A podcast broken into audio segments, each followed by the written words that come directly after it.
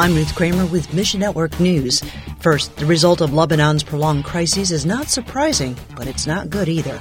And then later, God moves in some unexpected ways in Ethiopia. We'll unpack both these stories for you and ways to pray into these stories in the next few minutes.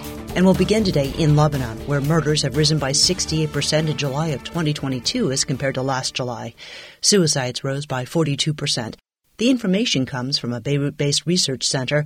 In the last eight months, murders and suicides both saw a continued dramatic uptick. Pierre Houssney with Horizons International points to the severe economic problems facing the country. It just feels like the Lebanese people are trapped. And some people have called it the largest open air prison in the world currently because the Lebanese government has even stopped issuing passports, even for the people that have the resources to emigrate out of the country. They just can't. They have no opportunity. They have no income. They're relying on people that they might know outside of the country to try to uh, support them. Many kids can't afford to go to school, so they simply stay home. U.S. company Gallup recently named Lebanon the world's angriest country. I mean, we're really like going back into a, a previous century. And if you look at Lebanon 100 years ago, it was more developed, you know, in many ways than it is now. Horizons International works to provide food, medicine, and biblical counseling for people in Lebanon because they want to manifest God's love to every part of Lebanese life. Find your place in this story at missionnews.org. Next, more than 30,000 people have fled from Russia and Ukraine to Israel in the past six months, and most of them are Jews. For those who came from Ukraine, conflict in the Gaza Strip brings back haunting memories. Uncharted Ministries' Tom Doyle says Here's an email that we received. I'm watching the news and it's scary. In general, I'm not sure what should I do? I don't feel comfortable in this situation. To be home in Ukraine was not as frightening as being in this foreign country of Israel. Here is a Ukrainian that immigrated to Israel and they go from the front lines of that war to the front lines of the Gaza war. Earlier this month, Israeli airstrikes hit several targets in the Gaza Strip.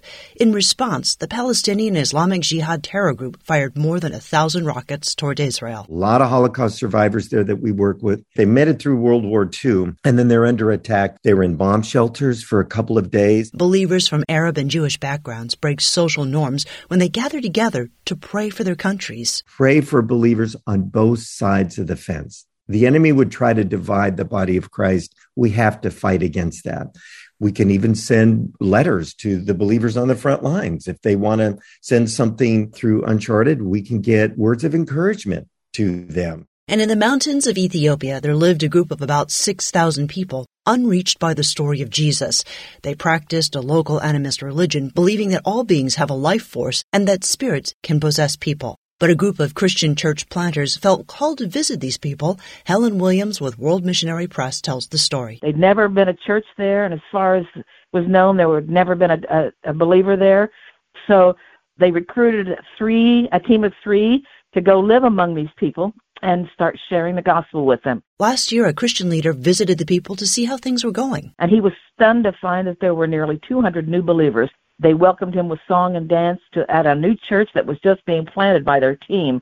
He said he felt like a foreigner. He said they showed him piles of burnt idols as a statement of proof that they were now they discovered the one and only true God. WMP produces 48 page topical scripture booklets and Bible studies, which have been translated into 350 languages. This team of Christians in Ethiopia has asked for a full container, about 2 million booklets. To just supply these 200 church planters that are going throughout this country and into other surrounding areas as well. So we're working on getting that, on the logistics to do that. Mission Network News, a service of One Way Ministries. We're listener supported by people just like you. So by giving to Mission Network News, you enable us to keep the stories of God's kingdom coming. So join us here on Facebook, Twitter, or Instagram. You can also find us on Alexa, iTunes, or TWR360. Look for links at missionnews.org. I'm Ruth Kramer.